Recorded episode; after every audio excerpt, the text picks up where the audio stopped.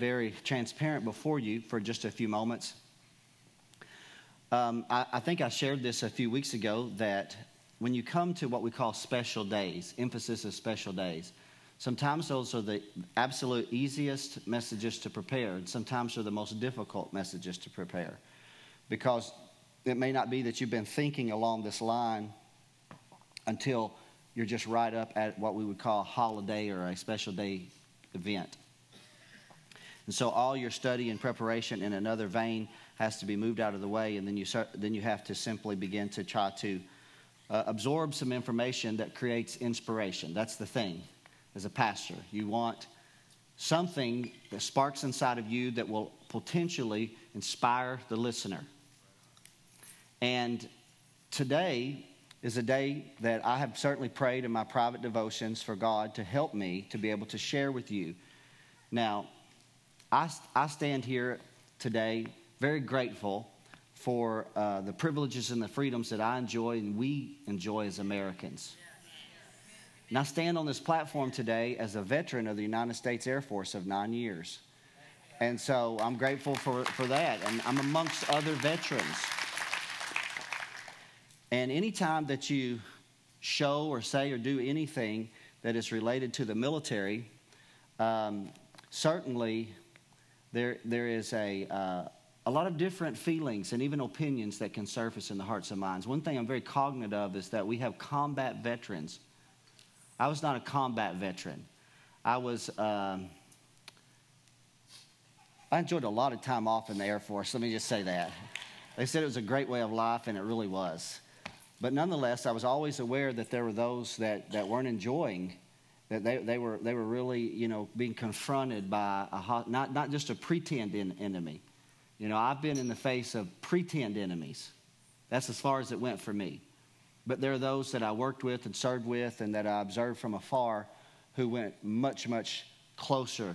They didn't face pretend enemies, but those were real bullets that were flying back at them and, and, and, and yet they still, they still have those feelings and traumas and emotions sometimes. So I'm always cognizant when we address anything related militarily, you know, that I pray for those that uh, have, you know, this, when you think about um, events on a, on a battlefield somewhere, for many of us, it's nothing more than a movie. It's, it's a theater in our mind, but it's not for some. For some, it's a harsh reality of a memory, a vivid memory of a, of a very difficult day and of a horror that they saw and survived. And so today, we're certainly going to remember. We're going to remember those that have paid the ultimate sacrifice. I know that every veteran here among us today, um, you know, has something in their heart where they're very thankful that they're here. They're here, that they survive, especially those combat veterans. But even those that weren't in combat, you were just one phone call away from being in combat. You were just one uh, order from your commanding officer to go and to be here, to be there.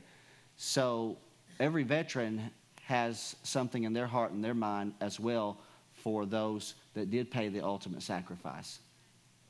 So today, um, I'm going to take you to a passage of Scripture okay? And I'm going to, I'm going to mingle this with biblical understanding and extract from it a passage or two of Scripture that I think can perhaps help us just a little bit.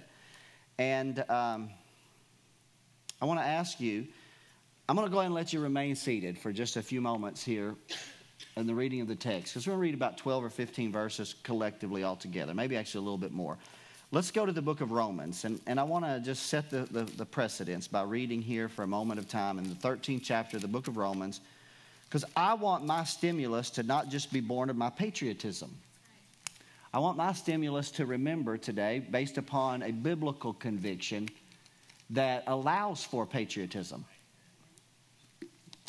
Does that make sense today? And, and so, in the 13th chapter of the book of Romans, Paul writes, as it is to the Roman church concerning governing authorities. And as we read this, and this is familiar with many of you because we give emphasis about your Christian civic responsibilities. We're not a church that's afraid, unafraid to talk about a Christian's involve, involvement in government.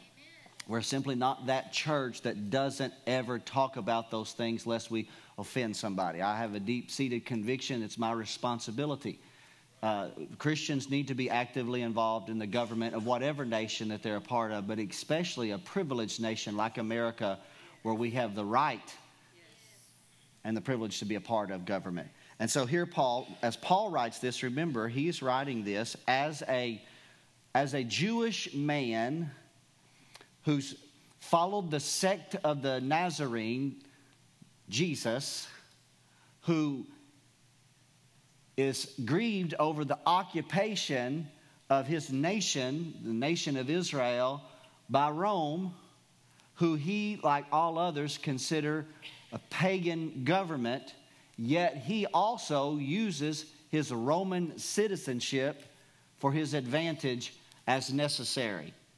So Paul writes, and he speaks that every soul should be subject to the governing authorities.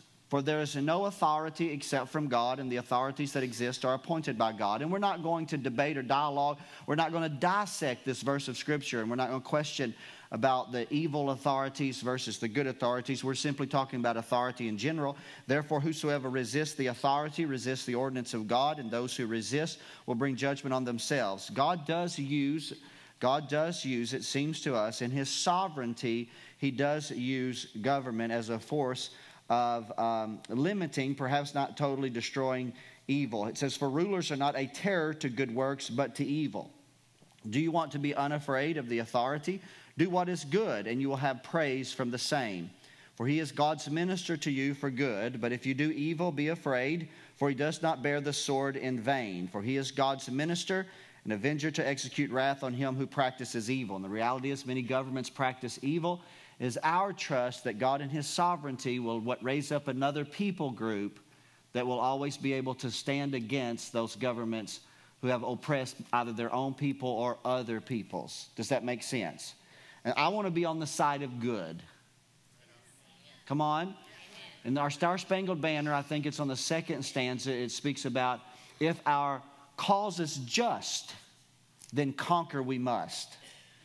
And I trust and I pray that the cause of uh, America's pursuits, oftentimes, I pray, is just. May be debatable at times, but I pray that it is. Therefore, you must be subject, not only because of wrath, but also for your conscience sake for because of this you pay taxes. If you ever had a time to groan, perhaps that was it. For they are God's ministers attending continually to this very thing. Render therefore to all their due, taxes to whom taxes are due, customs to whom customs, fear to whom fear. And notice these last four words that Paul closes this particular emphasis here in the book of Romans honor to whom honor.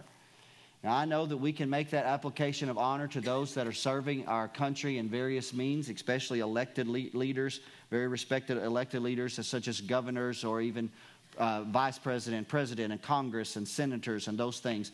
But today, our honor is reserved to those that have paid the greatest of sacrifices.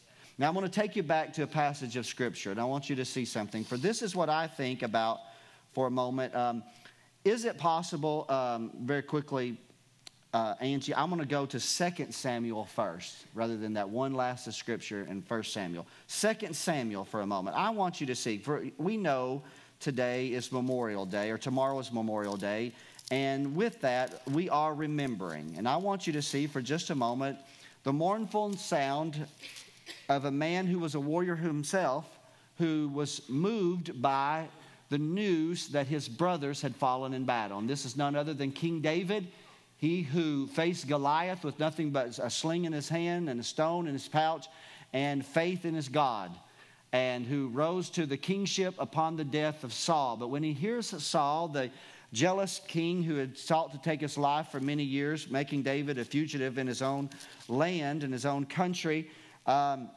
when David hears the news that Saul has perished in battle, the 11th verse captures these words. It's the verse 11 and 12 first. It says, Therefore, David took hold of his own clothes, and he tore them, and so did all the men who were with him. And they mourned and they wept and they fasted until evening for Saul. Now, notice who they mourned and wept and fasted for for Saul and for Jonathan his son, and for the people of the Lord, and for the house of Israel. Why? because they had fallen by the sword. Now, the 17th verse, this is David's lamentation. This is his cry. This is a song that he pens born of his sorrow. Sometimes songs are written in times of celebration, sometimes they're written in times of anguish and mourning. And David writes this psalm, pins it, it's to be sung, it's to be remembered. David lamented with this lamentation over Saul and over Jonathan his son. And he told them to teach the children of Judah the song of the bow. Indeed, it is written in the book of Jasher. These are the words The beauty of Israel is slain on your high places, as he remembers Jonathan, David, or excuse me, Jonathan, Saul, and the men of Israel. How the mighty have fallen. Tell it not in Gath, which is of the land of the Philistines. Proclaim it not in the streets of Ashkelon, the Philistines who were responsible for Saul's death, lest the daughters of the Philistines rejoice, lest the daughters of the uncircumcised triumph. O mountains of Gilboa, let there be no dew nor rain upon you, nor fields of offerings, for the shield of the mighty is cast away there where Saul had fallen in battle. The shield of Saul is not anointed with oil. It's from the blood of the slain, from the fat of the mighty. The bow of Jonathan did not turn back. They were courageous up until their final dying breath, and the sword of Saul did not return empty. Saul and Jonathan were beloved and pleasant in their lives. Now remember, this is a warrior who is reflecting upon the violent deaths of those that he was a comrade to at one time. And in their death, these men were not divided. He gives great homage and he honors them in this psalm or this psalm. They were swifter than eagles, they were stronger than lions. O daughters of Israel, weep over Saul, for he clothed you in scarlet with luxury, who put ornaments of gold on your apparel. How the mighty have fallen in the midst of the battle. Jonathan was slain in your high places, for I am distressed for you, my brother Jonathan. For you have been very pleasant to me. Your love to me was more wonderful, surpassing the love of a woman. We know of the comrade covenant fellowship that David had with his closest of comrades, Jonathan.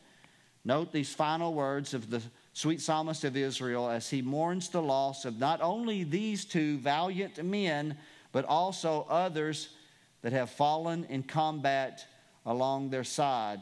It says, How the mighty have fallen the weapons of war are perished.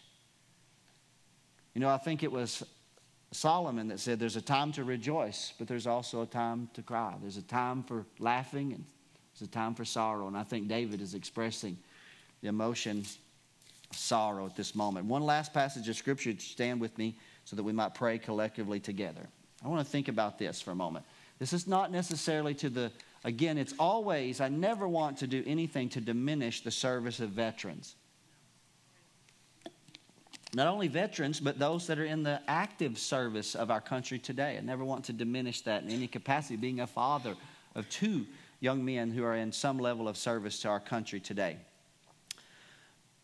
But when I think about you and I here today, and then I think about those who serve or who have served, I almost put it in the context of a sheepfold for a moment. Because I think about in the sheepfold, I think about the perimeter. I think about the inner fold, but I think about those that are on the edge. You know, you and I here in the heartland of America, here in Midwest or Southeast, however you want to look at it, um, you know, we're in the Bible Belt. Uh, there's, there's a lot of protections and privileges that we have. For the most part, we Many of us don't lock our doors at night. I didn't say I was one of those, I simply said many of us.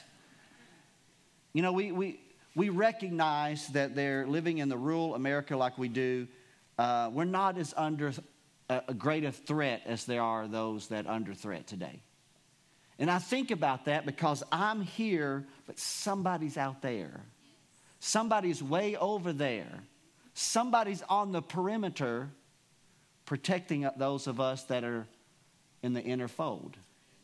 And those are our men and women that are in service today, and those are our men and women who have been in service today or in the past, and those are the men and women that paid the ultimate sacrifice. And read this one verse of Scripture. And this is simply not a direct application, but it's referring to David's army.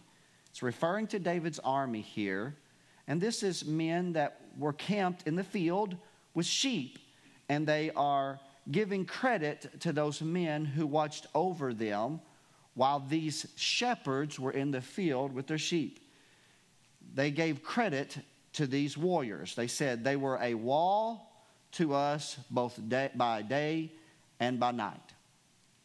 Today, I'm grateful for the men and women that have served, are serving, and certainly aren't alive today to allow us to give them honor, to have that, the ones that have been a wall for us. How many of you believe that and you feel that protection because of their service? Today, we are going to remember. Let's remember. Let's pray. Father, I love you. I'm grateful to be here, honored to be in this house. I pray that already the attention of my church family is already captured. Their minds will not race to anything other than the speaker that's in front of them and the doctrine and the context that is being shared so that we can all give, Father, the, uh, the honor to those who sacrifice so much. It's in Jesus' name we pray. And everyone said, Amen. You can be seated. Thank you. For just a moment, I will not give you a history lesson. Sometimes I like to do that, but I just want to make sure we're all in a common agreement. What is Memorial Day? Memorial Day certainly began as Decoration Day. It's still practiced here in the, in the United States, where began uh, as a time to honor those during the Civil War that had fallen. First in the South, it began, later to the Union soldiers. And um, the practice of decorating graves on Memorial Day or Memorial Day weekend is still held by many, especially in rural America, to this very day. Actually, I received a text from one of our dear members of our church family who told me, Pastor, I'm going to be with my family for the, its decoration day, and they're going to be having decoration day at a funeral. To honor those that have fallen in combat certainly is the heart of what is now known as Memorial Day. It's distinguished from active duty military servicemen's day, which is the third Saturday in May, often overlooked. Not a national holiday, but just a week ago on Saturday was the day that we should have been remembering and thinking about those that are in service to our country right now. November the 11th, we distinguish today from November the 11th. For on November the 11th, it's the day that uh, in Germany that World War I came to an end on the 11th minute of the 11th hour of the 11th day. And so, with that, with that, Veterans Day is the day that we recognize all who have served. And they deserve that honor. But today, we want to pay homage and honor the memory of those who made the greatest of all sacrifices. Let's go farther. The Bible teaches, did you know what we do here today? The principle of uh, having a memorial or a remembrance or the context of lest you forget is deeply woven into Scripture. The very principle of bringing up things of virtue and honor that have passed by bringing them into your cognate memory is a biblical principle. When you read the Word of God, you'll find well over 150 times in the Scriptures remember, lest you forget. Do not forget. The word memorial appears many times in the Word of God. You know, God put a rainbow in the cloud to remind all of us of the day that the earth was destroyed by a violent flood. Jacob erected a stone pillar and poured oil upon it as a memorial stone to the presence of God that he uh, that, that met him there at Bethel and also the promises that were made to him. The Jewish people for thousands of years share a Passover meal as a memorial to the fateful night that the Passover lamb was first slaughtered and the blood was applied to the lintel and the doorpost, and the death angel passed through Egypt, delivering the Israelite people from 400 years of bondage. That meal is a memorial of that moment. Joshua would set up 12 stones as a memorial to Israel's crossing into the promised land. So think of it this way Passover was a memorial for God bringing them out. The 12 stones were erected as a memorial for God bringing them in. But in all, God wants his people to remember things, to not forget. Part of the offerings and the sacrifices of ancient Israel were a memorial of covenant promises. We may all remember that just the very final week of Jesus' betrayal and death and ultimate resurrection, he was at the house at Bethany where Martha was serving, Lazarus was seated at the table, but Mary brought in an alabaster box of very precious ointment, broke it, poured it upon his body, and when they were talking about what some believed a waste of the resources that could have been used for other things, Jesus said, Wait a minute. He said, This woman has anointed my body for burial. And wherever this gospel is preached, no matter what nation, tribe, or tongue, no matter what continent you're standing on and you're proclaiming the gospel, let this story be told for memorial to this woman. So, memorials have deep, uh, expected impression on our hearts that we, as I thought about what's the purpose of a memorial, first of all, I believe it's to give honor. Because I think we need to, at times, we should give honor to those whom honor is due. That's what Paul said. The men and women that we are giving honor to do to today, the, those men and women gave a sacrifice that none of us here today gave. Even for the combat war veterans here today, thankfully their life was preserved, but many of their friends did not survive.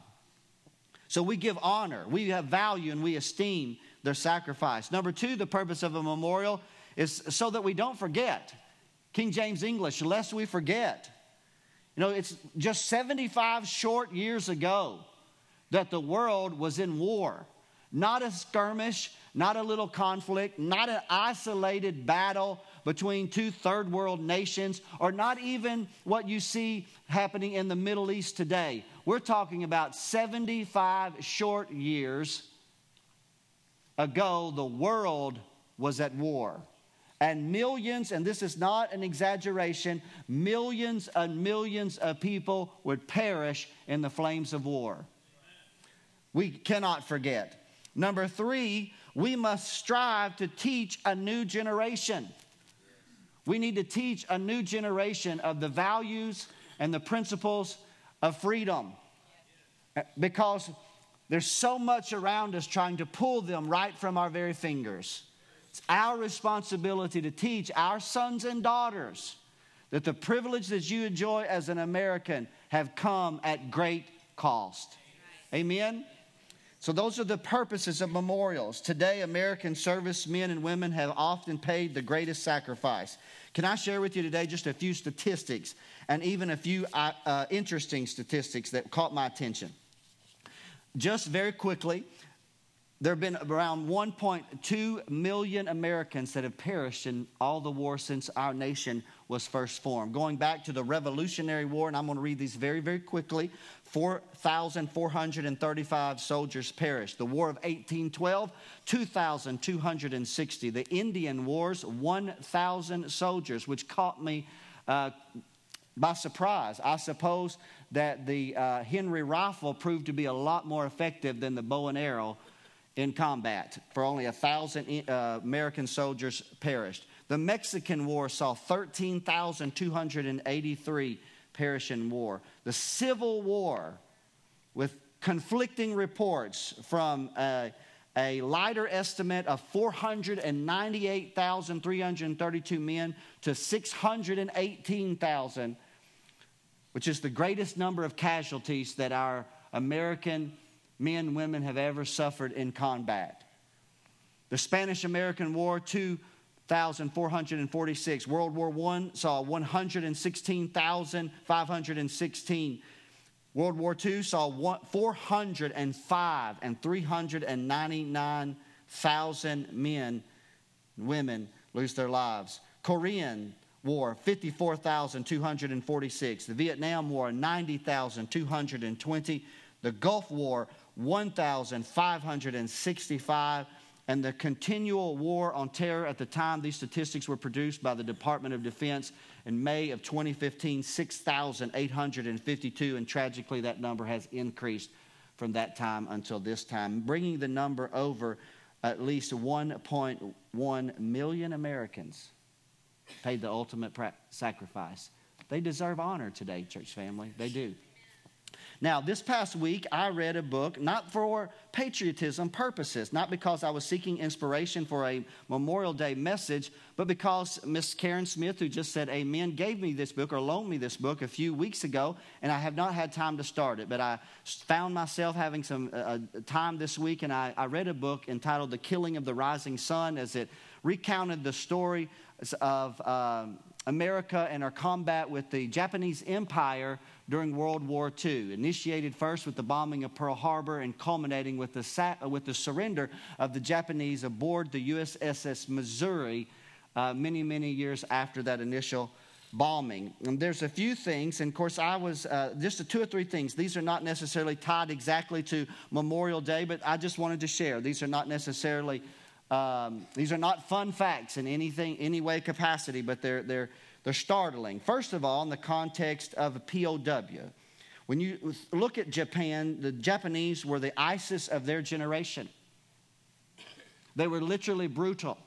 They were everything that you think about ISIS today with the beheadings and the maimings and the killing and the starvation is nothing more than and the raping and the pillaging of villages and, and cities and the was practiced by the Japanese. And the, Japan, and the Japanese held in captivity prisoners of war, American prisoners of war, 27,465. During the time they were in captivity, 11,000 of those men died. 11,000, bringing that to almost half, not quite half, more than a third, approximately 40%. Contrasting that with the number of prisoners of war held in Germany. 93,941 men were held in captivity during World War II at the hands of Germany, but 92,820 survived, bringing the number to 1,121 who died. Contrasting that with the brutality of Japan, it seems that the Germans valued the life of the Americans more than the Japanese. Number two, oddly enough, I find this a tragic irony. My heart wrenched when I read this for the very first time. During the time that the liberation of the Japanese islands had taken place, or the, the conquest of the Japanese islands and the liberation of those American prison of wars and English prison of war uh, men were, were liberated, there were 900 that were aboard 30 airplanes when Typhoon Ursula blasted through right before the official surrender of Japan. And it caused those airplanes that had 900 POWs to crash in the violent waves, and all 900 were tragically lost after having survived years in a prisoner of war camp. Number three, very quickly today, I found this very interesting in the context of giving honor. Y'all with me here today, church family? Now, I, have got some things that I feel like I should share with you in just a moment. It won't take me long to do so, but please stay with me. I found this interesting. The USS Missouri was the aircraft, or excuse me, was the aircraft carrier, the battleship, excuse me, the battleship that the Japanese surrendered on or signed the, the terms of surrender. And, uh, but prior to that, just months earlier, it had survived a kamikaze attack. And I know many of you know what the kamikaze attack was and uh, it was uh, the equivalent of what happened on 9-11 but in a much smaller aircraft that they were being used uh, in essence as a flying torpedo to try to destroy the great battleships in the pacific right? And it would certainly cost the life of the japanese soldier or the aviation pilot. The missouri had survived a kamikaze attack without loss of life and very little harm to the ship just months earlier than being chosen as the ship for the surrender of the japanese and in gathering up and cleaning up the debris, they discovered the body of the 19 year old Japanese aviator had piloted his aircraft and had chosen to use it as a weapon. Captain Callaghan, the captain of the Missouri, believed that the boy was doing his best in his service to his country. And so men of the Missouri sewed a flag with a rising sun, made it themselves, sewed it on ship. They held a funeral service, including a rifle volley. They put the flag over this fallen military uh, aviator from Japan, and crews saluted as he was dropped into the sea. For even these men found honor in their hearts for someone who was giving his life for the service of his country. Well, today, on Memorial Day or Memorial Day weekend for us, if we can use that, this is how I feel. This is my personal thoughts to you for just a few short moments. And this is a pastor who is uh, patriotic, not a patriot, but patriotic, and a veteran. These are the things that I feel. Number one, the history of the world is marred by man's continual conflict. The reality is, if you've ever studied it, and certainly if you've been there and you endured it, you could attest to what I'm about to say. War is simply hell on earth. I, I, I bow my head in my personal devotions and often close my ears and just shark or stark horror and, and, and, to think about what it must be like to be in that wartime environment. I, I cannot contemplate and I grieve. The history of the world is marred. Number two, unfortunately, most wars are fought over ideologies that are possessed in the minds of a few distorted, tyrannical people. Let me just go a little farther. Most people in every nation, tribe, and tongue simply want to live a quiet and peaceable life. Maybe not in all godliness, maybe not holding the same values that you and I hold to, maybe not believing in the Christian God that we do and the, and the cross and the blood of Jesus. Maybe they don't hold the things as, uh, as truth that you and I do, but most people just want to live a simple life. I don't know if he's here because I can't see with my glasses, but sometimes Billy Dunbar comes, Billy and Kathy. And Billy shared with me uh, years ago in a conversation with him. Billy worked in Iraq, in the rebuilding of Iraq, and he actually was there with the. Has anybody ever heard of the, the Eye in the Sky? I think is what it was. It was a great uh, balloon that went up over Iraq. Men would stare into a screen where cameras were on the balloons searching to protect the, uh, to, or to take notice of any potential terrorist activity. So men were looking closely for, for uh, 30 minutes at a time. They wouldn't leave you there, but 30 minutes at a time. Then you had to be pulled out before you could go back. And so Billy shared with me after watching life unfold in war torn Iraq, he said this. He said, Most, most of the people are kind of just like us. They just want to take their kids to the ball game. They just want to practice their religion in peace.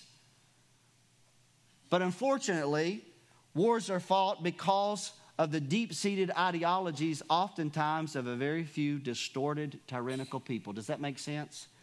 Unfortunately, even when war is a result of a despotic monarch and his lust for more power, his lust for more wealth and resources, many people, military and civilian, will die, will die to pursue or to protect the interests and the mandates of their own nation. It's a part of the tragedy of war. Number three, Christians, a Christian's true nation. I'm a child of God today. I'm a child of God. And my true nation is the kingdom of heaven. I'm a citizen, come on, of another citizenship, of, of another nation, of another. I, come on, this world is not my home, they used to say. I'm just a passing through.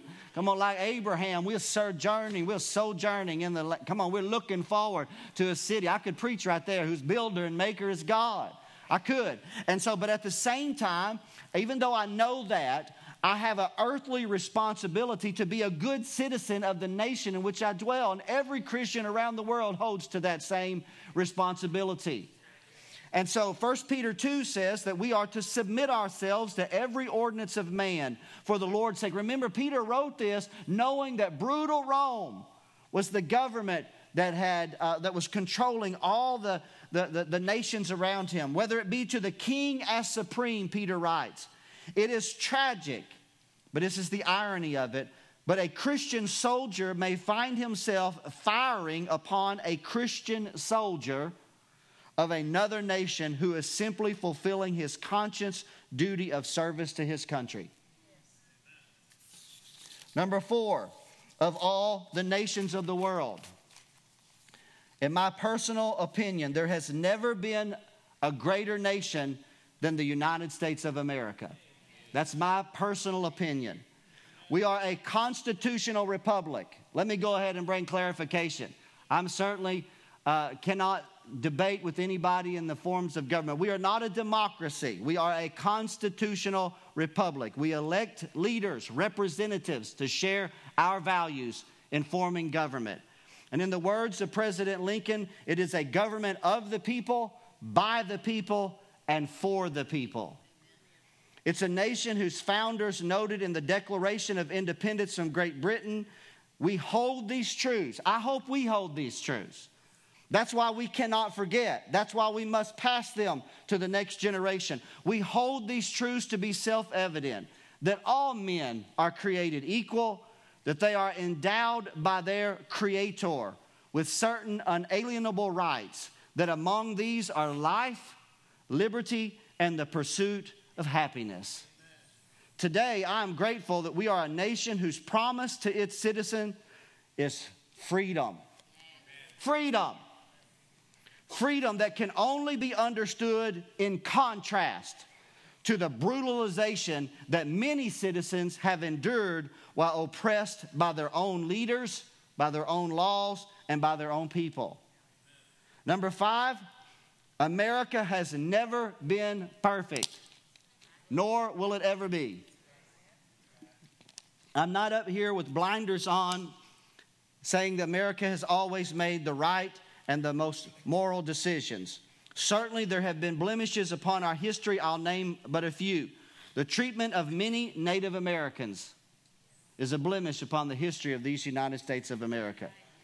Slavery is a dark blemish upon the history of these United States of America. Let me go further, though, to elaborate upon that. Slavery has plagued mankind since the beginning. Slavery has never been isolated only to the American or to the African slave trade.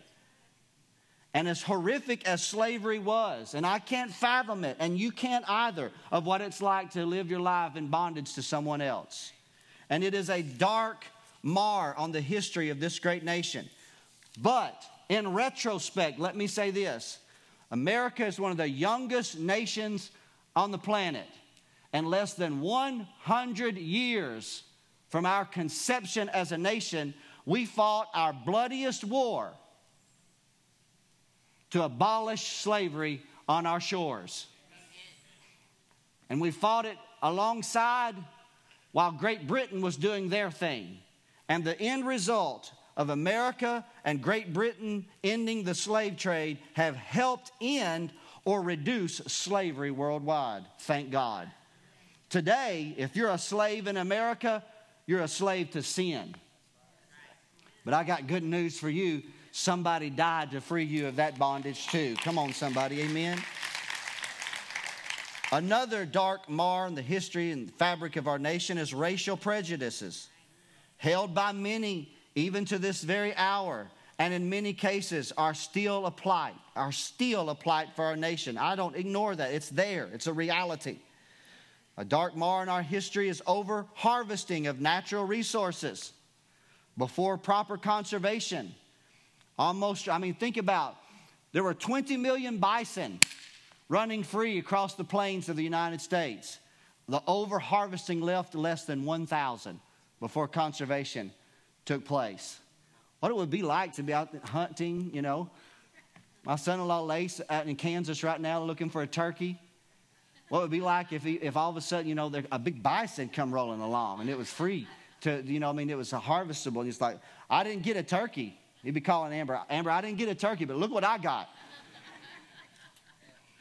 so we over harvested our wildlife, our precious metal, our forestry, and our fuels before proper conservation. So there are these are a few.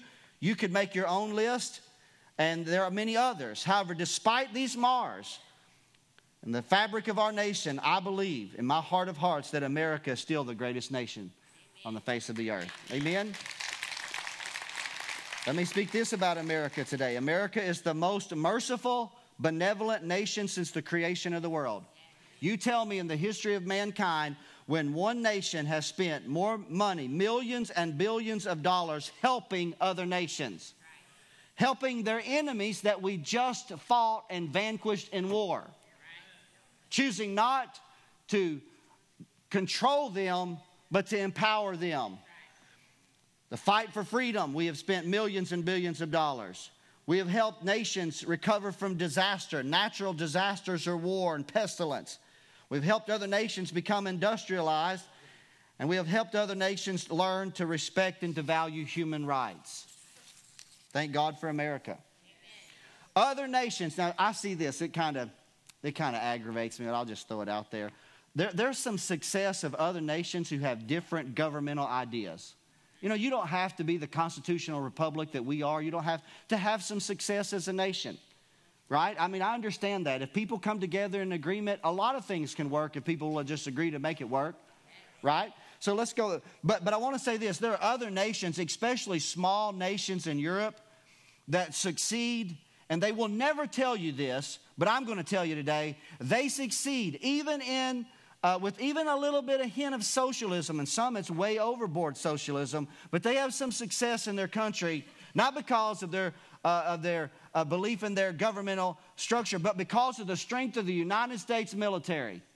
Say, wait a minute. No, because they're such a small nation, they could never put up an adequate defense to, to stand against uh, the communism that's still present in the world, the previous Nazism that sought for world domination, and they certainly can't stand against radical Islam. So they've got some success, yes, and they will never tell the cameras, oh, it's because of America's military. But I come along to tell you today it's because of America's military that they're able to have some success as a nation. Number eight, there's only 10. Today, I'm reminded that any freedom, any privilege, any benefit that you and I have as an American citizen came because somebody fought, somebody successfully withstood Nazism, communism, despotism, and militant Islam. And today, I recognize and I honor and I pay homage to those who paid the ultimate sacrifice for my freedoms. I recognize, this is my personal conviction, this is the cry of my heart. I recognize that I have a, a very blessed family. I have privileges and opportunities. I have things that I enjoy. Joe and I will talk about the Razorbacks and our sporting world, and we'll talk about turkey hunting and different things like that. I recognize that while I'm enjoying a little bit of joy in this life, somebody never came back from a battlefield to give me the opportunity to hold my family dear and to enjoy these freedoms and these privileges. As David said, or what was said about David's men, they were and they are a wall for us day and night. Don't you forget it, church family. Two more every veteran and active duty guard and reservist who dons the uniform and served, has served, or is serving honorably should be honored. They should. However, but today, we reserve and we show our greatest respects to those who never returned to enjoy the privilege of being an American. We honor them today. This is my last and concluding point. I simply titled my message, Today We Remember. I'm going to show you a two minute video in a few moments, just a couple of moments. And I'm to, I've asked our own Dr. Brassfield to come and close in prayer. But I want to say this very quickly. As a veteran who was in the military for many years, not all servicemen and service women are moral people. I'm just going to be honest. I've been amongst those men and women. Not all have a life that should be followed as an example of good conduct and virtue. Some have made poor and even horrific decisions while wearing the uniform of these United States of America. I'm being honest. But let me say this but those who died in service to our country have displayed one of the greatest of all virtues sacrifice. Sacrifice at the deepest level. Jesus said this. Jesus said this. Listen to this very carefully. Jesus said these words No greater love can a man show than he will lay down his life for his friends. Those men and women, they lay down their life they have laid it down for us, for your grandma and grandpa, for your children, for your right to be in this sanctuary, For your right to have a Memorial Day picnic tomorrow. For Tim's right to run the bowling alley. For Chelsea's right to work at the school. Right? For Jill's right to be a, home, uh, a, a business owner right here. I'm looking out, best I can see with these glasses. For every citizen here, for your right, for what you do. For Brother Larry's right to have a farm. Somebody Somebody didn't escape the bullet. Somebody didn't duck fast enough. The wall wasn't great enough to keep the shrapnel off of them. The bullet piercing armor was pierced, or the bullet protecting armor, whatever, was pierced. Somebody's Humvee ran over a roadside bomb. And they died sacrifice for the freedoms that you and I hold to today. And it is the Christian thing to do to stop and remember and to thank God, to thank God for the privileges that we enjoy. And yet at the same time, to prayerfully remember their families their children that won't ever know the love of their father, or perhaps even their mother. A father like me that may never get to see a son come home. While I watch sports on Memorial Day.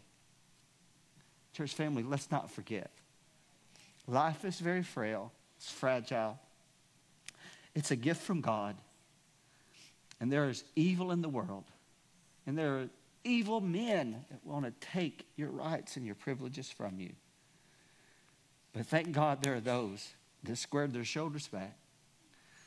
They held a gun, they drove a tank, they flew in an airplane, they served in a hospital to stand against that evil and that tyranny. And today, I can't speak for every church in Heber Springs, but there's one church that I want to encourage let's not forget their sacrifice. I'm going to show a concluding video. So, a very well done, two minutes and 35 seconds by a church called Oasis Christian Church. And following that, Dr. Brassfield's going to come and he's going to say a concluding prayer. Now, please, let me ask you this. Let me ask you. Many of you leave when prayer is going on. I don't know where you have to go that you can't stay and pray. But today, of all days, don't leave. A couple minutes that Dr. Brassfield's going to be on the platform is not going to interfere with your day. Add your agreement. Pray for this nation. Pray for our servicemen. Pray for the families that lost loved ones. And honor and remember those who gave the ultimate sacrifice. I'm going to ask if somebody would hit the light right there. Billy, there's a